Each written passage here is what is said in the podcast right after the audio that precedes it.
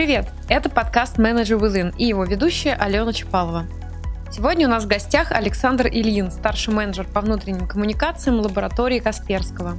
Мы поговорим о том, как поддерживать атмосферу внутри коллектива, организовывать офлайн и онлайн ивенты для сотрудников и что делать, если сгорела деревня, в которой вы приехали проводить партнерскую конференцию. Саш, привет! Здорово, Ален.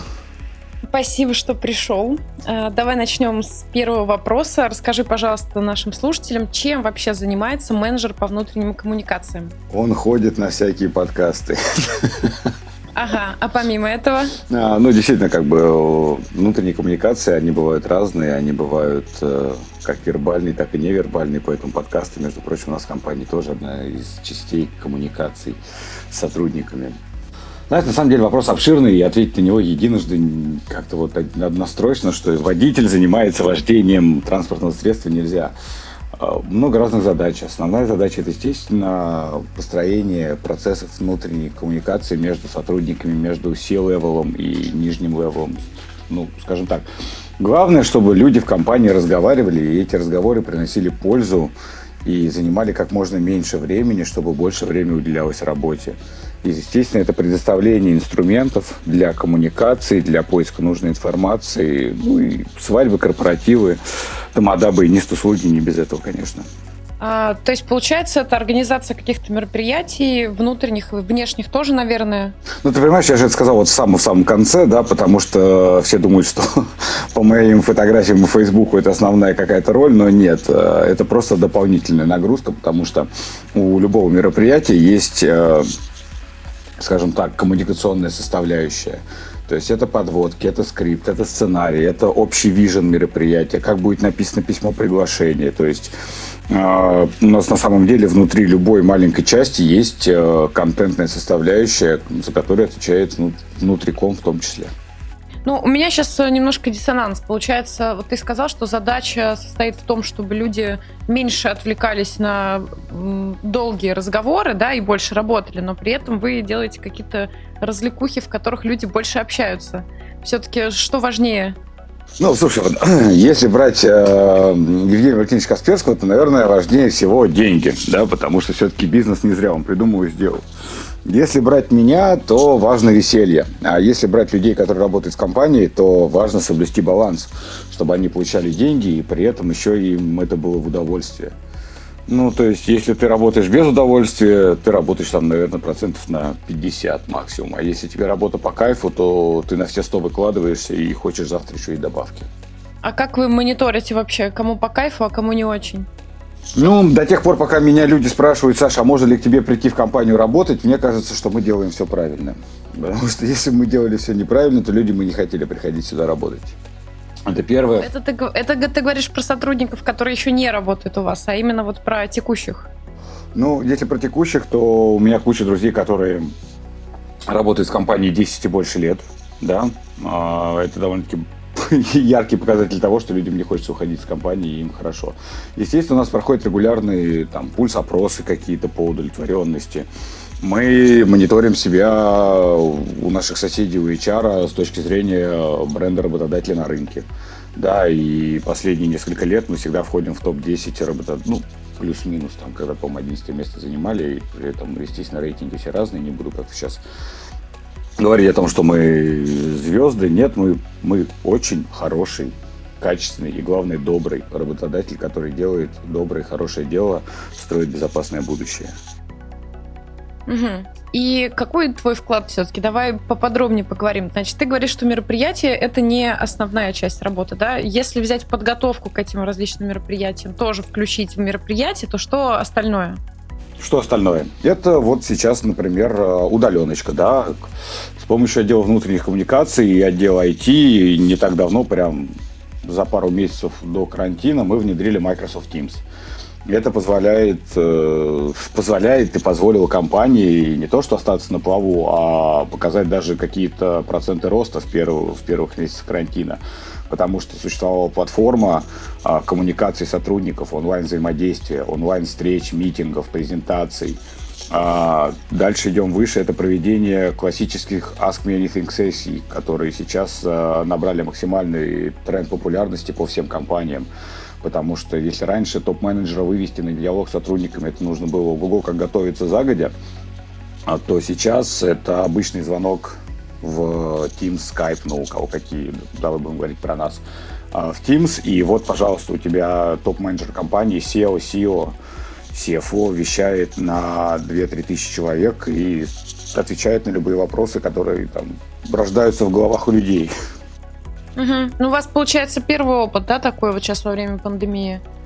Нет, у нас до этого пров... Uh, у нас до этого проводились uh, так называемые киков, отчетные собрания, где раз в год мы собирали всех топов, и они у нас отвечали на вопросы, делились uh, процентами роста, показывали, куда развивается компания, презентовали стратегию и так далее. И это было ежегодное собрание. Сейчас э, такие сессии проводят, ну, давай так, э, в начале карантина они проводились, по-моему, вообще каждый месяц. Сейчас они уже mm-hmm. перешли там раз-два в квартал.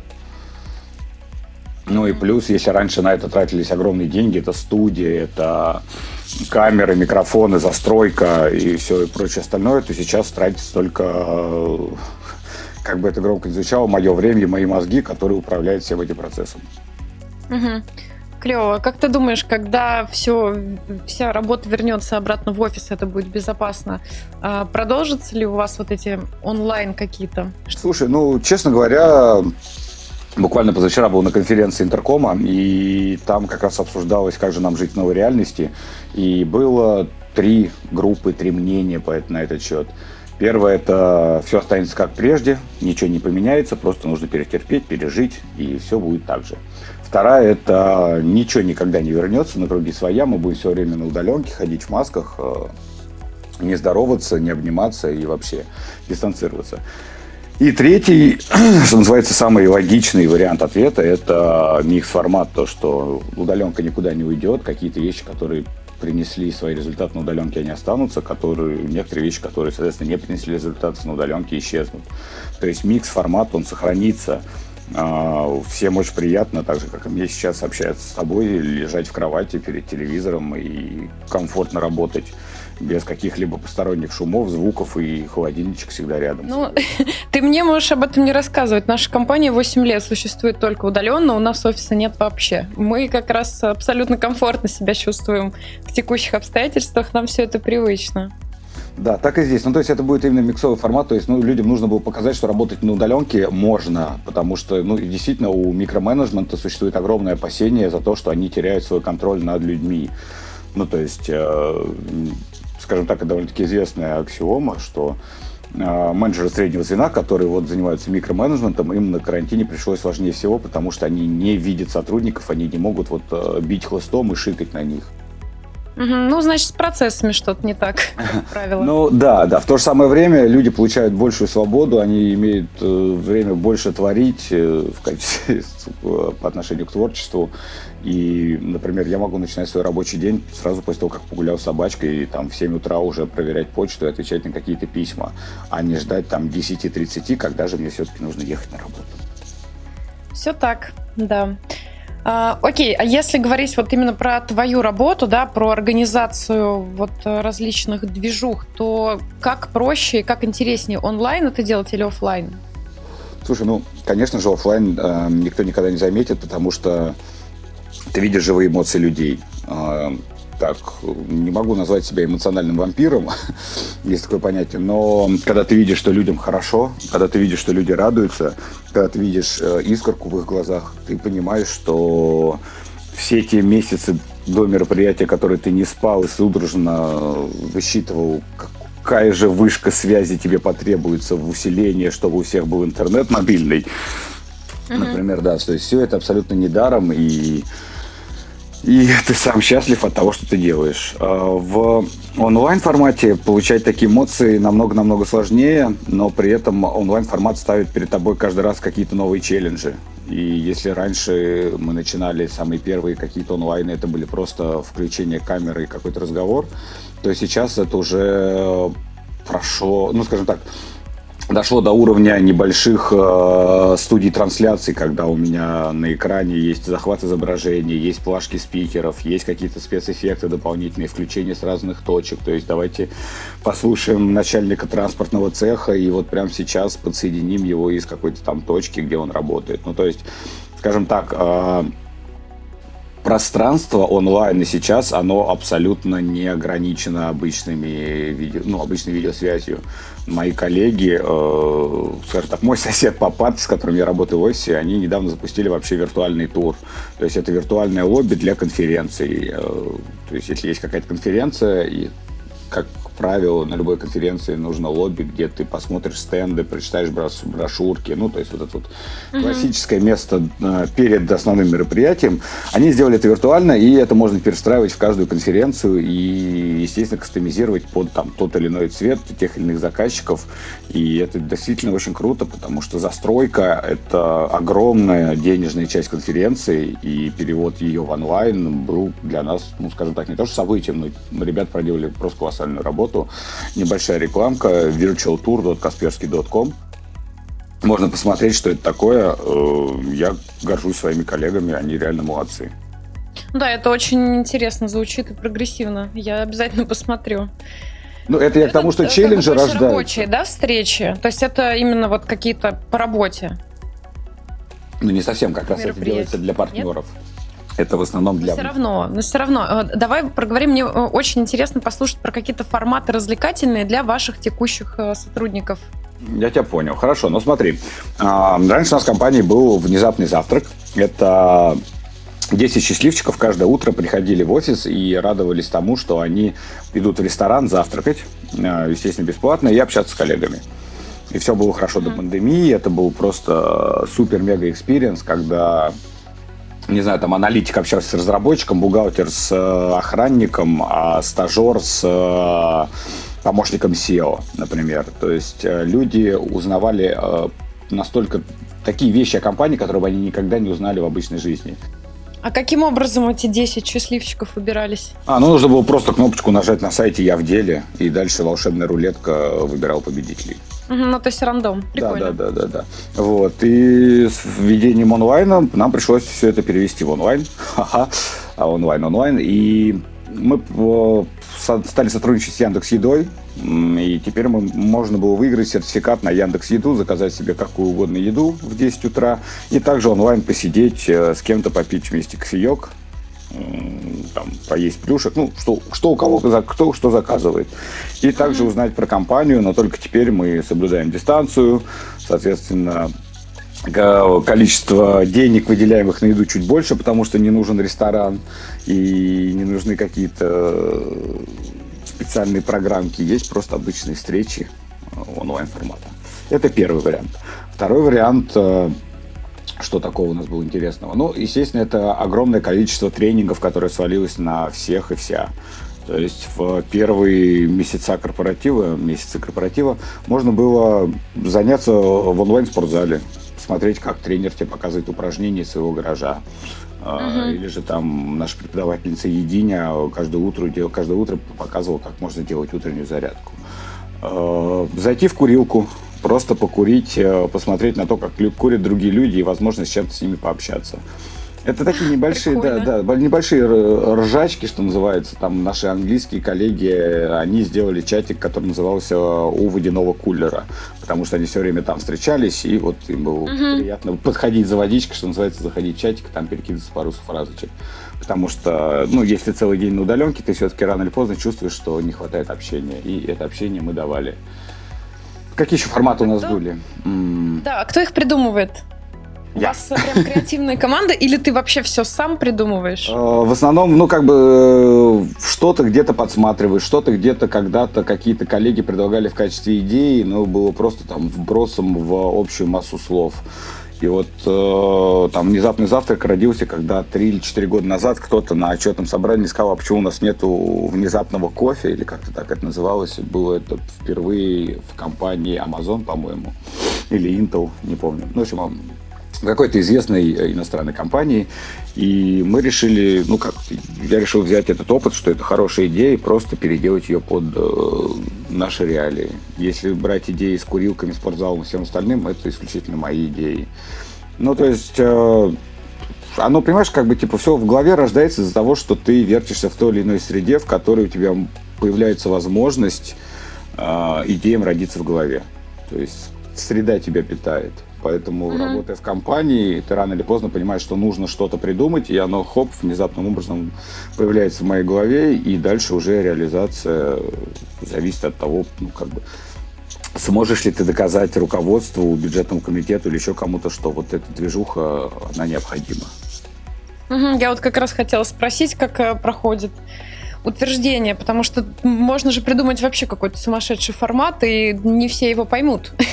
Ну, смотри, одним из таких э, сумасшедших форматов было радио. А, пару лет назад я понял, что очень классно иметь внутрикорпоративное радио, потому что ни у кого его нету и на рынке. И мало кто использует уши в качестве канала коммуникации. То есть в основном все используют глаза для текстов, видео, чего-то еще, но совершенно забывают о том, что у нас есть уши, собственно, как мы сейчас с тобой разговариваем. Угу. И родилась идея радио. Я с этой идеей пошел к своему руководителю, к Денису, говорю, Денис, есть такая-то идея, радио. Он такой, о, слушай, классно, давай Жене скажем о ней. Подошли, сказали Жене, Женя сказал, всегда хотел, чтобы у нас было радио. С детства даже мечтал попасть на радио, вот там, когда мы слушали радио «Маяк», и эта точка была на холодильнике проплачена там за 170 рублей в месяц или сколько-то. Там просто музыка или прямо вот э, радиоведущий, который передачи какие-то ведет постоянно? Ну, радиоведущий, собственно, есть я.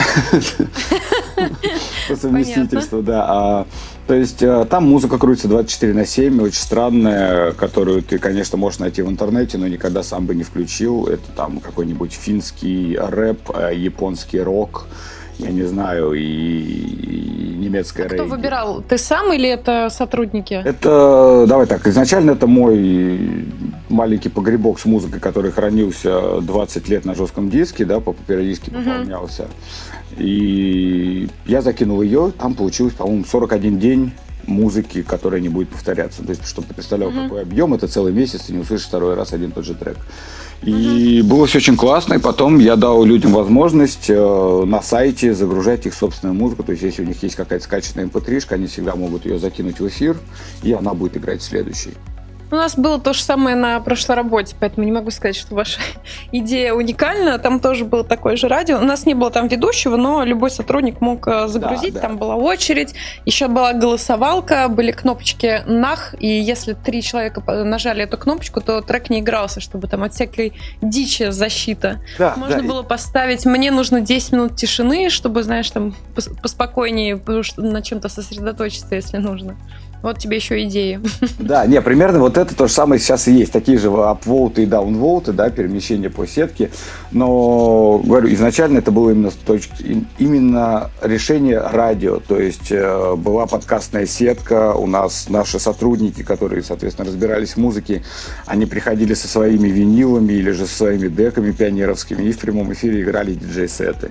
У нас приходили в гости там модель для сборки Василий Стрельников, для того, чтобы это было именно интересные подкасты. Когда начался карантин, у нас на связи был а, такой известный доктор, как Павел Бранд, который там был у Пивоварова еще у кого-то, и он всю нашу компанию успокаивал, отвечал на самые глупые вопросы, когда вот эпидемия началась. Помимо этого у нас, естественно, были регулярные рубрики, такие как там гаджеты, ну, в три слова гаджеты. Uh-huh. Я э, обзоры новых продуктов, что-то еще, экологические подкасты. Очень много к нам приходили, ну, то есть наша компания зелененькая, и мы очень любим экологию и ЗОЖ, и вот эти все, вот, вот это все. И поэтому к нам приходили и ребята из Гринписа, и ребята из Теперь так. И, собственно, результатом всей этой агита- агитационной коммуникационной кампании стало то, что очень много людей захотели э, быть полезными этой планете, и сейчас у нас э, организован раздельный сбор, раздельный сбор мусора в офисе. Угу. Да, это очень здорово. Слушай, а как вот вы определяете потребности коллектива? Ну, то есть как, вот вы принимаете решение о том, что вот кажется, ну понятно, с пандемией ясно, да, что была потребность э, все, всем успокоиться, позадавать глупые вопросы врачу и вот это все. А в обычной спокойной жизни есть какие-то, не знаю, исследования, метрики?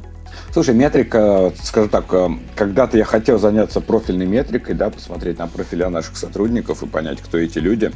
Но потом почему-то внезапно понял, что лучше всего просто взять и обернуться назад на мое прошлое и вспомнить, кем я был. Потому что я прошел путь довольно-таки большой в компании, я в ней уже 15 лет, практически 15, 14, наверное.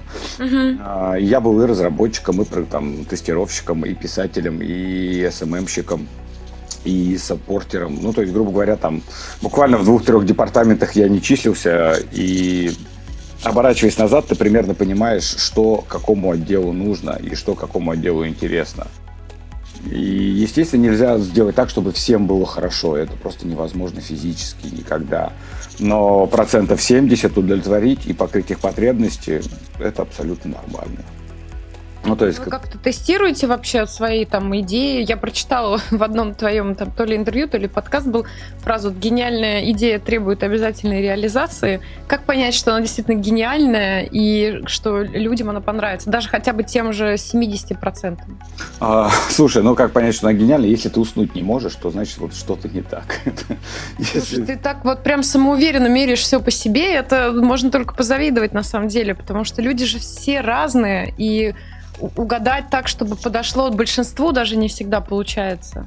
Да, но поэтому говорю, нужно реализовывать и потом понимать, нужно это всем или нет. То есть, если ты реализовал, и к тебе подошли, там, не знаю, пять человек после любой какой-то реализации, и они именно подошли или написали и сказали, что вау, действительно было круто, то значит ты действительно делаешь что-то правильно, потому что если бы ты делал просто что-то хорошо, ну, скорее всего, тебе бы никто не сказал бы об этом, что, о, да, действительно, это классно. Хорошо и хорошо, Нет, замечательно. Подожди, Саш, сколько человек в вашей компании работает? А, три, ну, всего 400, в России 3300.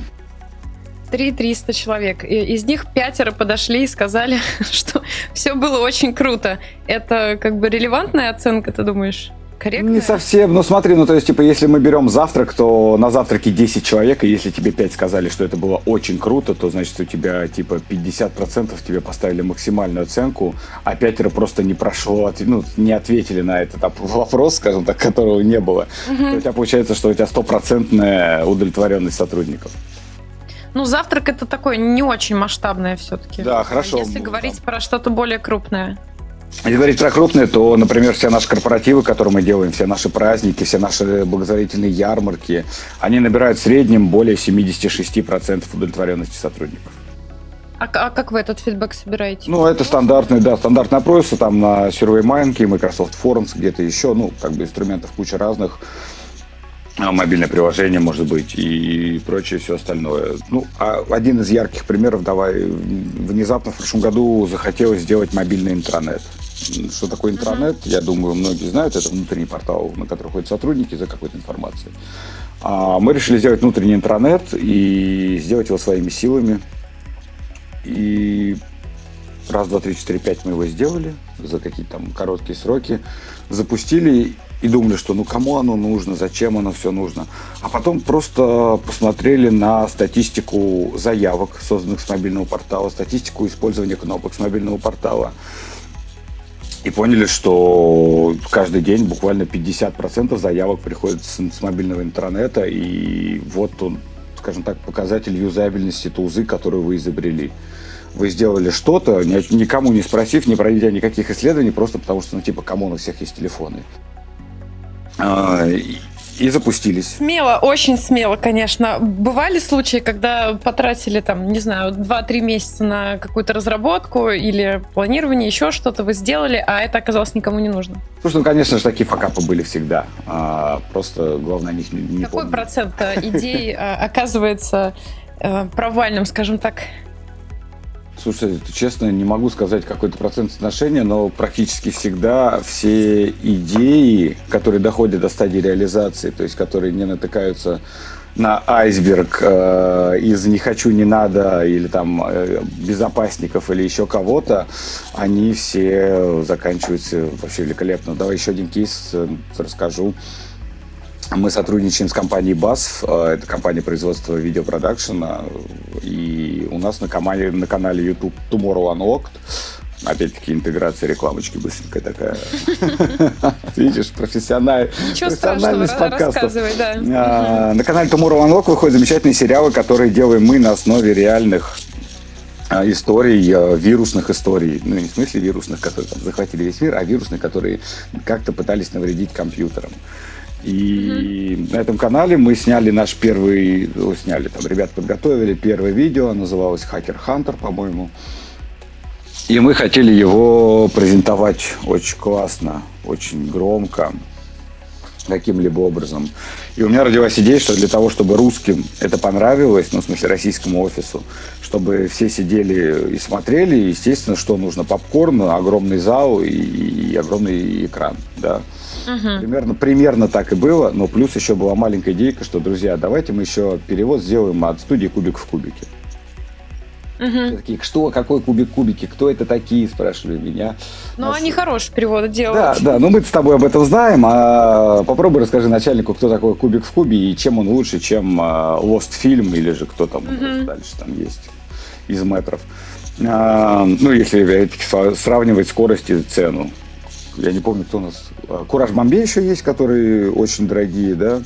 Вот. И буквально там за неделю мы связали, я связался с Кубиком. Оказалось, что его оплатить через ИП практически невозможно. Нужно только там а, как частного подряда оформлять. Все это очень сложно, долго, но в итоге наши русские человеки, человеки, люди смотрели в кино, которое мы создали сами у себя в офисе с переводом в кубик в кубике и великолепно провели там полчаса, сколько там сезон длится у нас, 80, ну да, по-моему, серия 8 минут, 3 серии, там типа 24 минуты.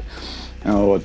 Просто с улыбкой на лице, с превеликим удовольствием мы расшарили это все сотни и десятки тысяч раз, потому что это был действительно классный контент, и я не уверен, что если бы мы не перевели кубиком в кубики, а воспользовались обычными субтитрами, что это был бы вызвало такой вау-эффект.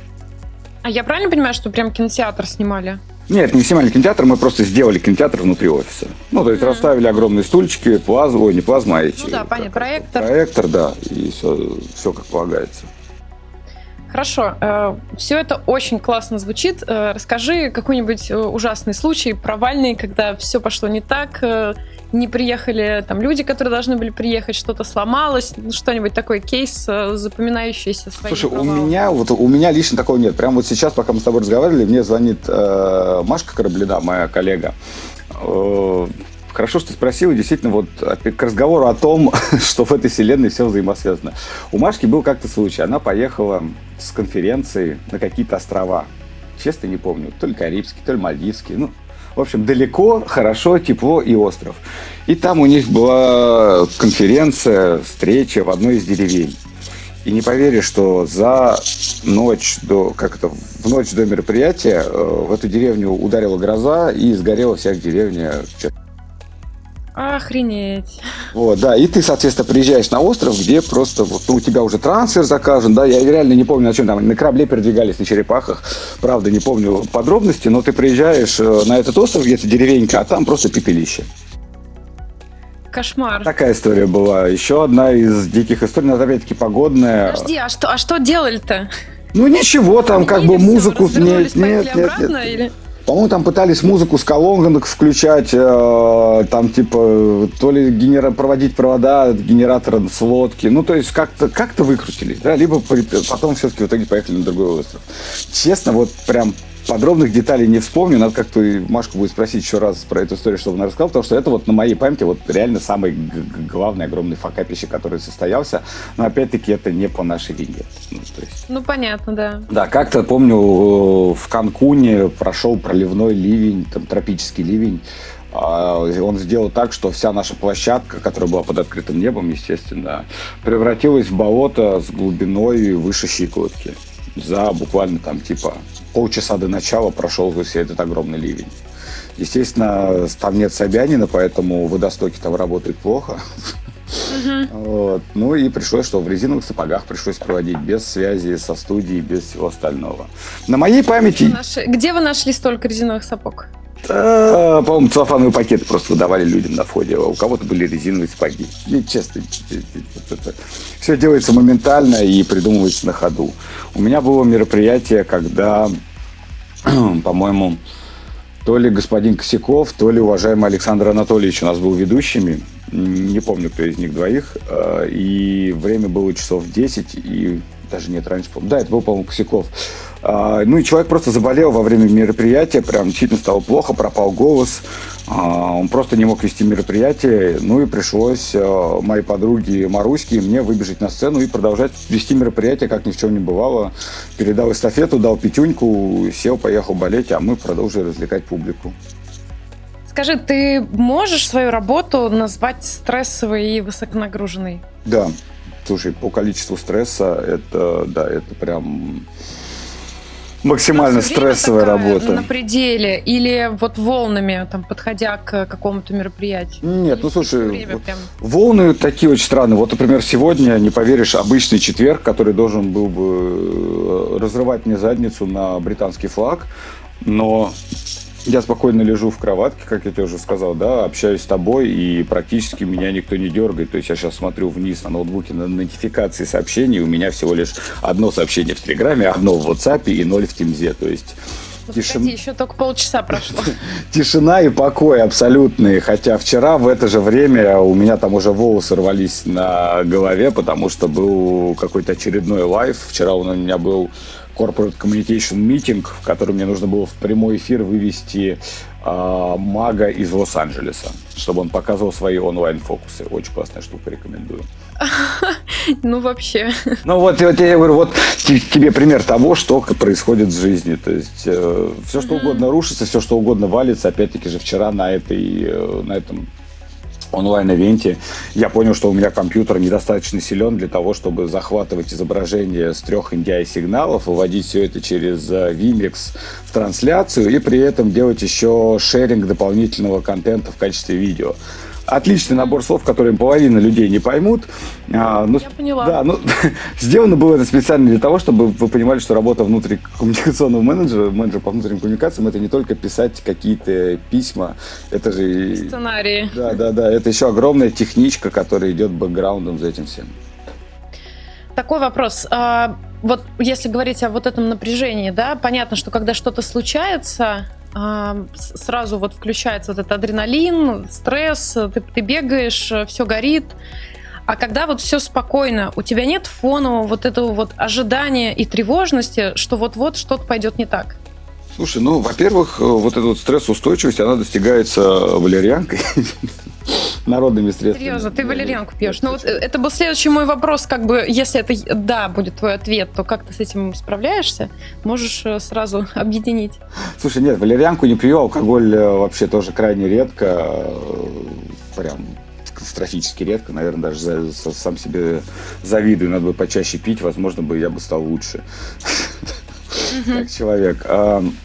Во время мероприятия как такового стресса, скорее всего, нет. Он, мне кажется, чуть больше до мероприятия, до того, как все началось, стартанулось. И вот э, не в плане стресса, а в плане того, что, может быть, ты что-то забыл и что-то не учел.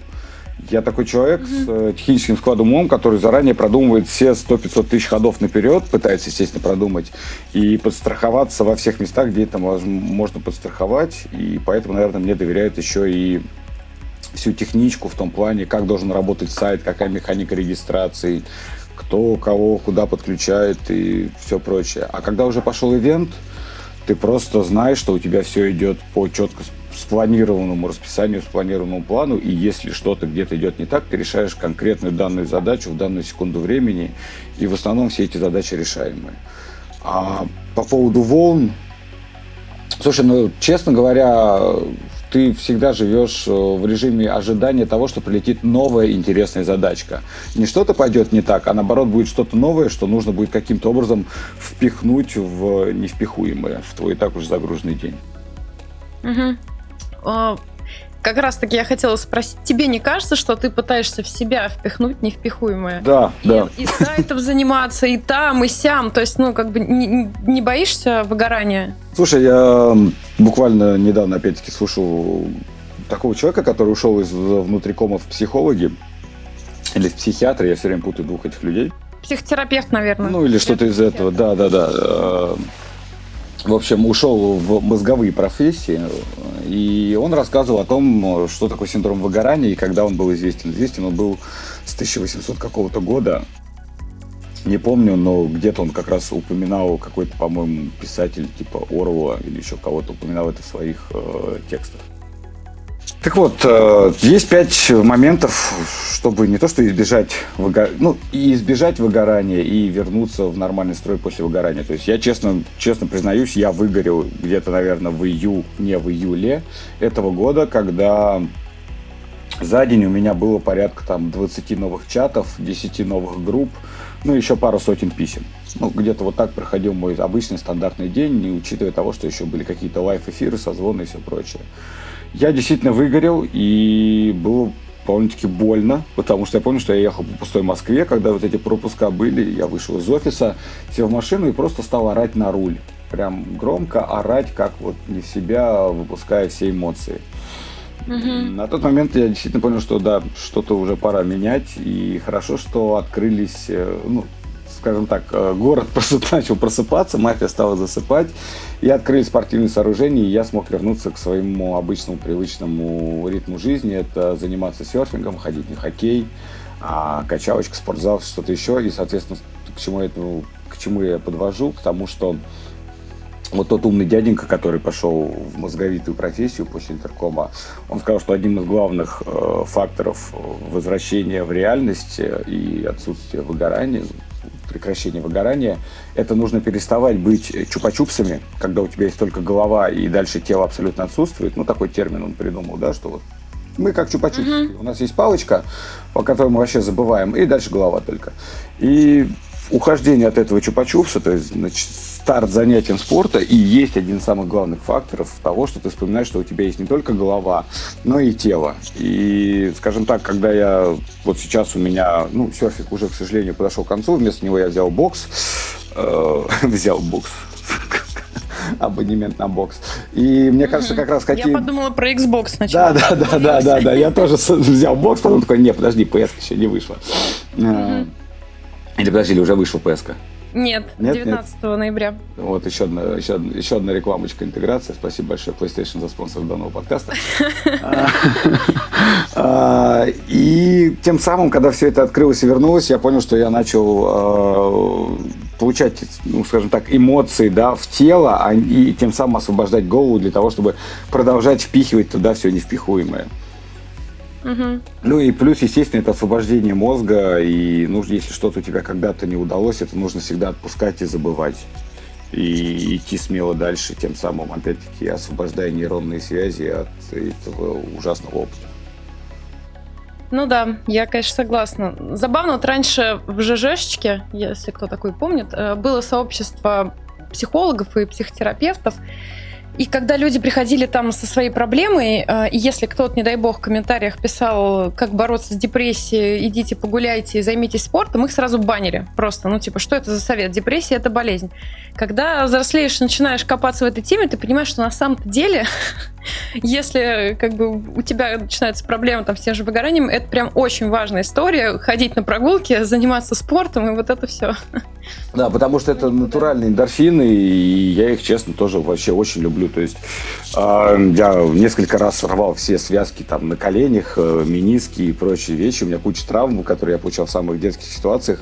И каждый раз, когда я забираюсь на какую-то новую гору или там занимаюсь еще очередным бешеным спортом, меня смотрят, говорят, ну зачем ты это делаешь, ты же убьешь себя. Я говорю, ну убью и убью, господи, ощущения этой эмоции, вот они должны получаться здесь и сейчас, а не в 80 лет, когда ты будешь смотреть стримы ютуберов. Угу. А, а не было ли у тебя прям уже серьезного какого-то намерения пересмотреть вообще свою карьеру? То есть ну, все бросить и пойти во что-то более спокойное, не такое стрессовое? Говоря словами моего деда, если хочешь что-то делать, делай это двумя руками. К сожалению, возникали мысли того, чтобы заняться каким-то ремеслом. Почему, к сожалению? Потому что ничем в итоге ты не занимался. Uh-huh. Ну, не, не дошло до чего-то такого именно ну, не профессионально, а для того, чтобы это превратилось в какое-то хобби. Не говорим про доход денег, а говорим про удовольствие. Хотелось пойти заниматься, делать что-то руками, там, э, крутить винил, да, ну, собственно, дальше там вот вести подкасты, когда появилось радио, ну, именно уйти из компании, да, и заниматься какими-то этими вещами. Но реально с каждым днем, проработанным в лаборатории Касперского, понимаешь, что вот оно все, что тебе нужно. Вот они твои А, друзья, Б, хорошая теплая атмосфера, ну там офис рядом с домом уже не актуально, но пусть все равно будет. И главное, возможность реализовывать все свои идеи, которые, которые приходят в твою голову. Потому что до этого, почему я переходил из одной должности в другую, скажем так, мне нравилось все, что я делаю, но каждый раз я делал что-то такое, что абсолютно выбивалось из э, рамок той или иной должности. Ну, то есть, типа, смотрел на мир немножко шире. Угу. И... Ну, мне кажется, знаешь, даже если ты захочешь, они тебя просто так уже не отпустят. 15 лет это большой срок, и вот прям слышно и видно, что ты очень много всего делаешь для компании, это круто. Да, ну, честно говорю, иногда хочется э, плюнуть все и поехать в деревню выращивать э, коров, чтобы делать хороший вкусный шашлык, или же что-то делать по дереву своими руками, но всегда вспоминаешь, говорю, слова деда, что если хочешь что-то делать, делай двумя руками, а в одной руке у нас всегда телефон сейчас, и поэтому тяжело. Слушай, а это вообще первая твоя работа? Ну, нет, конечно, я до этого рабочий, рабочая жизнь моя началась с 14 лет. Я был тогда в девятом или в десятом классе. И, ну, жизнь была тяжелая, несмотря на то, что я жил в Москве. А, мне пришлось пойти работать барменом. И по утрам я ходил в школу, учился, а после школы я не шел делать уроки, как все нормальные люди, а шел работать. Uh-huh. А, сначала я был барменом, скажем так, просто мальчик, который стоит на кассе, потом уже, уже дошло до смешивания коктейлей, когда мне стало там 16 лет, потом уже дальше казино, бары, рестораны. А после этого из казино, баров и ресторанов я перешел в компьютерные клубы, потому что они стали резко открываться в Москве, и это стало модным, популярным. И от алкоголя меня Билл Гейтс забрал к себе, и я стал увлекаться uh-huh. компьютерами. И дальше уже пошли какие-то компьютерные управления, там системный администратор в крошке картошки какой-то. А, да, я люблю говорить, что я работал в крошке картошки. Да, пусть все думают, что я накладывал картоху. А, а, Люксофт, тоже компьютерная фирма. Ну, то есть, скажем так, по системному администрированию я начал свою жизнь где-то лет с 18. Ну, видимо, они не разглядели как бы то, что разглядел Касперский. Получается, давай еще раз, ты работал там экспертом службы поддержки, э, тимлит по тестированию, я еще прочитала, да? Да, да, да, там вот я вижу подсказку, сейчас у меня открыта, технический писатель, social media менеджер. Э, ну, то есть пришел я вообще туда в сисадмины. Но уровень сисадминов э, тогда я не потянул. Угу. Ну, все-таки я был каким-то полным самоучкой без какого-либо заднего там, образования, чего-то еще, мне будет 19 лет. И мне сказали, что типа, ну вот до сисадмина пока не тянешь, но хочешь в поддержке попробовать поработать? Я такой, а что надо делать? Такие, да, ничего, сидеть на телефоне, разбирать кейсы и прокачивать знания английского. Пробуйте выключить и включить, да? Ну, не совсем, да. Click, double-click, принимать имейлы, отправлять имейлы. А, на самом деле, там довольно-таки сложные были кейсы, потому что я работал на ночной поддержке и в основном звонил весь тот мир, который ночью не спит, ну, ночью по российскому времени. То есть там Америка, APAC под утро там какие-то другие регионы, и приходилось э, общаться с тысячами акцентов и пытаться рассказать людям, как же починить их проблему. И вот это, мне кажется, произвело максимально на меня огромное впечатление, что несмотря на то, что ты маленький человечек, который сидит в маленьком офисе в 3 часа ночи в Москве, ты можешь помогать всему миру. И вот сейчас, когда я тебе говорю эти слова, у меня тут слезы текут, клавиатура затекает, поэтому, прости, отключаюсь, нет, шучу. Вот. Но действительно, оглядываясь назад, сейчас прям вот искренне говорю честные слова, что именно, наверное, тот момент помог а, мне в будущем, дальнейшем делать все, чтобы помогать людям. Помогать не только перевести бабушку через дорогу, но и помогать работать, реализовывать какие-то их планы, их идеи, воплощать в жизнь, что-то еще. Делать так, чтобы в этом мире ну, было больше доброты и, и полезности. Ну да, это на самом деле бесконечный источник мотивации. Я здесь очень с тобой солидарна, примерно тем же вдохновляюсь в своей работе. А, а в какой момент ты понял, что у тебя вот э, есть какие-то навыки именно там что-то организовывать, а не просто, да, вот быть исполнителем, там отвечать на звонки? Mm, слушай, ну, мне кажется, дар организации, он э, пришел с системным мышлением, которое, опять-таки, заложилось чуть раньше, там, в э, вечерней школе, школы математики.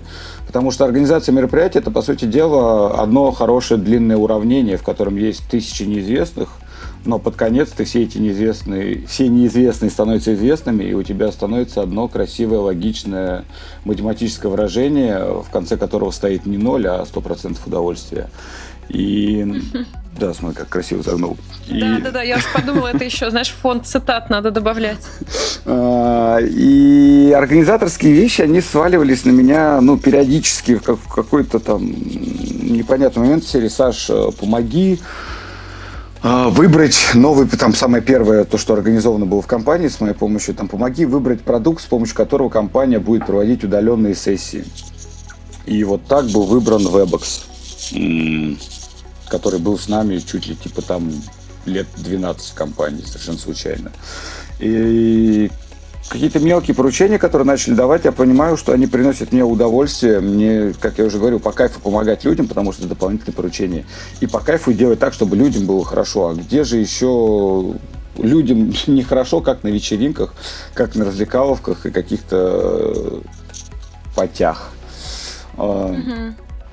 Сейчас пытаюсь вспомнить, какое первое прям такое, что, что-то было организаторское с моей стороны. Первое... Ой, слушай, да, вспомнил. Не знаю, будет ли интересно слушать или нет. Скорее всего, естественно, половина всего вырежется. Давай я пару раз скажу эту фразу, потому что она будет прерывать все мои фразы. Это вырежете, это тоже вырежете, и вот это тоже вырежете. Я а. думаю, что все идет хорошо, и мы ничего вырезать не будем. Вот, в общем, когда давно я пришел в тусовку аэроборды, это аудовые российские трансеры, которые слушали транс. И это, скажем так, был один из первых популярных э, форумов, на котором люди обменивались э, местами и координатами, но не закладок, а тех мест, где будут проходить open да. И в 18 лет я попал на первый транс-фестиваль. Естественно, он оставил неизгладимый след э, в душе ребенка, ну, не буду описывать словами, просто вспомните ваш первый фестиваль, на который вы попали, яркий, красочный, и вот окунитесь в эти ощущения. И я понял, что можно действительно делать вечеринки классными, хорошими, веселыми. И тут случилось э, событие, что у нас в один день родились два человека. Ну, так совпало. И, как обычно, не знаю, сейчас вроде это обычно все любят делать какой-то групповой подарок людям на день рождения, да, там записывать видео, сейчас стало модно, какие-то там коллажи делать, что-то еще. А, и я решил сделать э, чувакам действительно настоящее мероприятие, э, и было сделано все от распечатки флайеров уникальных. Тусовка называлась «Полтора колбасера и пальма». Я даже как сейчас помню. Так. Да, проходило это все в деревне Грибки. А, в коттедже, который был вырыт под землей. То есть вот такое было мероприятие, оно собрало типа порядка... Я пытаюсь представить. Да, да, да, вообще даже, даже не представляй. А, собрало порядка 30 человек, и это было первое мое полностью мероприятие, которое я сделал под ключ, и от чего я кайфовал, потому что нужно было видеть лица людей, которые приезжали, получали флайеры, и которые там три дня светились улыбками и отдыхали так, как никто никогда не мог отдохнуть в жестокие двухтысячные. Слушай, а сейчас ты вот когда в отпуск едешь, ты организацию поездок на себя берешь или предпочитаешь там отдать, не знаю, турагенту? Слушай, я предпочитаю в отпуск не ездить. Ну, как бы это, это очень плохо. Ты только что рассказывал, как ты кричал держать за руль автомобиля, и потом ты говоришь, я предпочитаю в отпуск не ездить. Ну да, в, в понятном плане отпуска, что у людей называется отпуском э, для меня самый классный отпуск это поставить палатку рядом с морем, э, взять с собой доску и каждое утро выходить серфить до потери сознания, есть фрукты, ложиться спать а, и продолжать все то же самое делать каждые три часа. Ну ладно, хорошо, ты меня успокоил. Ну то есть никаких э, каких-то, не знаю, там поездок с экскурсиями, там посещениями разных городов, такое ты не любишь? Слушай, ну вот э, еще иногда езжу с Женей Евгением Касперским в его экспедиции. Ну, это такое, это вот э, последнее, то, что мы ездили, это мы на месяц закрылись в корабле и путешествовали по всем Курильским островам. Считается ли это экскурсией по городу? Маловероятно, потому что ты, черт побери, месяц видишь одни и те же бородатые рожи и пьешь с ними водку. а, ловишь рыбу и забираешься на вулканы. Ну, естественно, как бы красоты Курильских островов а, ну, просто непередаваемы в подкасте. И так как я сейчас грубо это сказал, нет, ребята, это было просто охрененно, чертовски бомбически. Еще одна такая же экспедиция была в Индонезию. Мы также по всем индонезийским островам проездили, прокатались, проплавали, пролетали. И вот э, буквально через месяца два, я надеюсь, что все будет хорошо, мы поедем в Емикон числа 3 января на поле с холода поморозить яйца. Там минус 50, минус 60. Какой нормальный человек назовет это отпуском, я не знаю. Но посмотреть северное сияние и выйти в шортах в минус 50 на улицу покурить я хочу. Ну, это очень даже хороший, на самом деле, отдых, потому что, ну, лучший отдых — это переключение, да, обстановки, обстоятельств, так что это все очень даже работает. Ну, а организовывает это все кто, ты? А, не, ну, если как бы это же от, отпуск э, Каспера, поэтому у него там есть специально обученные люди, да, а если вот какие-то мои мелкие вылазки, то все, что я делаю, это покупаю билет и арендую домик на, на Airbnb. А дальше э, как Бог пошлет. Ну, то есть не как Бог пошлет, mm-hmm. а, ну, скажем так, просто идясь по пляжу, ты можешь совершенно внезапно и случайно изменить весь свой день и оказаться на свадьбе талибов с автоматами. У меня так как-то Ну, было. это звучит как э, то, что хочется как раз меньше планировать э, и больше отдыхать. Ну, не отдыхать, больше располагаться как раз на то, что тебя окружает. То есть, говорю, если... На обстоятельства, а не на план, да? Даже не совсем на знаки природы, на знаки свыше. То есть, если не тупить все время в телефон, а смотреть по сторонам, то ты увидишь, что рядом с тобой происходит море и буйство всего, чего только можно. И главное только на все это обращать внимание, а не закрывать глаза. Добавляй в цитаты. Тоже можно, тоже да. можно в цитаты. Хорошо. Давай немножко подытожим. Что бы ты посоветовал человеку, который сейчас послушал подкаст и такой, вау, я хочу работать вот э, менеджером по внутренним коммуникациям, пить водку и ездить в экспедиции? Ну ладно, на самом деле мы говорим про первую да, часть. А что бы ты вообще посоветовал такому человеку? С чего начать? Куда смотреть? Где учиться? Слушай, э, вот с высоты опыта могу сказать, что знания всякие нужны, знания всякие важны. И чем больше у тебя у того человека, который захотел хотел пойти во внутренней коммуникации, будет знаний, тем больше тебе ты сможешь наладить контакт и построить коммуникацию с теми или иными людьми, потому что все люди разные, да, и, скажем так, ни один технарь не будет тебя слушать, если ты не знаешь, как поставить, поднять контроллер домена из, из командной строки или что такое IP-конфиг. Ну, то есть, понимаешь меня сейчас, да? Угу. Вот, соответственно, ни один лингвист не будет тебя слушать, если ты не будешь встраивать какие-то сложные идеи причастные обороты в свою речь. Ни один оратор не будет тебя слушать, если ты не будешь говорить простыми однострочными предложениями, как это делается у нас на новостях. Ну, то есть каждому да, нужен свой подход, говорить с людьми надо на их языке. Абсолютно верно. И, скажем так, весь тот багаж знаний, который ты можешь в себя впихнуть, он поможет тебе говорить на разных языках. Это первое. Второе, это, конечно же, нужно любить свою профессию и, и не переживать о том, что что-то случилось не так. То есть вот тут, скажем, э, люди, которые из-за чего-то расстраиваются и себя корят, укорят, коряют, кря-кря-крякают. Видишь, лингвист... Да, а, лингвист во мне умер давно э, ругают себя за какие-то ошибки, вот они точно не должны идти, потому что, друзья, ошибок будет миллион ошибок будет миллион, э, и меня, по-моему, хотели уволить с э, моей должности чуть ли там типа не во второй-третий месяц, когда я допустил какой-то косяк. На самом деле хотели не уволить, а пожурить, чтобы я больше так не делал, но я испугался прям до потери, mm-hmm. до потери пульса. А, еще одна вещь – это быть открытым, открытым к новым идеям, ко, ко всему новому. Не, не забывать, что TikTok тоже социальная сеть, туда нужно что-то выкладывать. А, мне вчера пришла в голову отличная мысль э, устроить TikToктябрь. Знаешь, обычно устраивают No Nuts November или No Shave November. Или... No Shave, да. Ну, да, знаешь, как бы типа без бритьябрь э, в прошлом году или в позапрошлом перешел в No Nuts November. А господа англичане должны знать, что это значит. Э, кто не знает, загуглите, говорить не буду. И я так понял, что ноябрь, он бедный, несчастный, его все почему-то что-то не делают в ноябрь.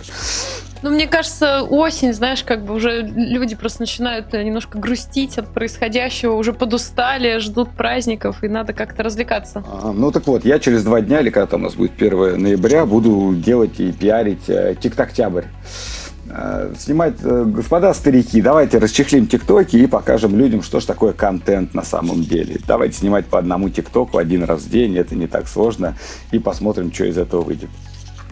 Слушай, у меня мама ТикТок э, снимает, у нее там просмотров до хренища. Я немножко в шоке. Когда мне мама прислала э, в ТикТоке ссылку на фишки новой оси айфона, я поняла, что, наверное, что-то пошло не так в моей жизни, потому что я не то чтобы не обновилась, как бы, я реально в тот момент еще даже не обновилась, и у меня немножко такой диссонанс, конечно. Мама меня молодец, да. Вот, да, поэтому, говорю, это всегда нужно быть открытым к чему-то новому. И это новое, оно иногда настолько шокирует тебя, что ты не можешь это принять, а принимать приходится. Угу. Окей, э, Саша, а если бы ты мог вернуться назад и вот заново выбрать свою карьеру, свой путь вот этот по, по разным должностям и вот этой финальной точке, где ты сейчас находишься, ты бы что-нибудь поменял? Наверное, нет, потому что каждый опыт, скажем так, если посмотреть на тот список, который я тебе присылал, где я работал, да, то он помог мне в одной или другой области для того, чтобы достичь того, что, что у меня сейчас есть. То есть а, технический писатель позволил мне иметь возможность писать да, нормально, более-менее адекватно. Social Media Manager позволил мне разбираться в трендах, э, в мемасиках и вести коммуникации с молодежью. А тестирование, автоматическое тестирование позволило мне там реализовать свой огромный проект по внедрению фермы тестирования мобильных устройств. Ну и плюс, естественно, подкачать технические скиллы, чтобы отличать там питон от C++, а, ну, чтобы давить питона и отличать C-шару от C++ или чего-то еще там остального. Uh-huh. А, ну и, соответственно, работа в поддержке, как я говорил уже, это огромный базис, который до сих пор мне приносит удовольствие, это помогать людям. Вот как бы коктейль идеального внутрикома. А что бы ты сказал самому себе из прошлого? слушай, в прошлом было столько всего. Прям. Ну вот, а вот человек, который только-только пришел на работу с админом, ему сказали, что ты не тянешь, и вот он думает вообще, что ему дальше делать, куда идти, что бы ты ему сказал? Знаешь, не, я бы э, сказал тому чуваку, который 16 лет сдавал на права. Вот что бы я сказал. А, в 16 лет я сдавал на права, у нас была школа с автоделом, мы, там, кто самый умный школьник э, и не боится ГИБДД, шел сдавать на права, чтобы их получить и, соответственно, избавиться от одного экзамена в 11 классе. И вот этому шкету я бы сказал, слышь, парень, сдай еще на мотоцикл, в будущем понадобится. Вот, вот, вот это бы вот я сказал действительно не глядя, потому что хотел тут сдать на мото- права на мотоцикл, оказывается, нужно сдавать полностью теорию еще раз, ее читать, учить не клево. Вот, наверное, единственное такое, то есть, как бы, скорее всего, чувак, если у тебя есть в голове какая-то идея, и она была вот в те времена, когда я был молодым, нужно было ее сразу делать. Собственно, с чего мы и начинали. Если есть идея, реализуй. Да. Здорово. Спасибо тебе огромное, что пришел. Очень было интересно. Надеюсь, еще как-нибудь пообщаемся конце, друзья, хочется сказать, конечно же, работы всякие нужны, работы всякие важны. Занимайтесь всем, чем только вы хотите. И не бойтесь менять профессию каждый день, каждый месяц, каждый год, потому что все новое – это, черт побери, интересно. Вот так и сегодня. Я впервые записываю подкаст не в студии лицом к лицу, а с какой-то дорожкой, которая скачет синими штучками и человеком на другом конце телефона. Ален, спасибо тебе огромное. Да, тебе тоже спасибо. Давай, пока-пока. Да, до новых встреч. Пиу-пиу. С вами был подкаст Manager Within. Если вы хотите стать нашим гостем или оставить фидбэк об этом или других подкастах нашей компании, пишите в редакцию, контакты есть в описании. Не бойтесь пробовать новое, ошибаться и учиться. А мы с вами услышимся в следующем выпуске.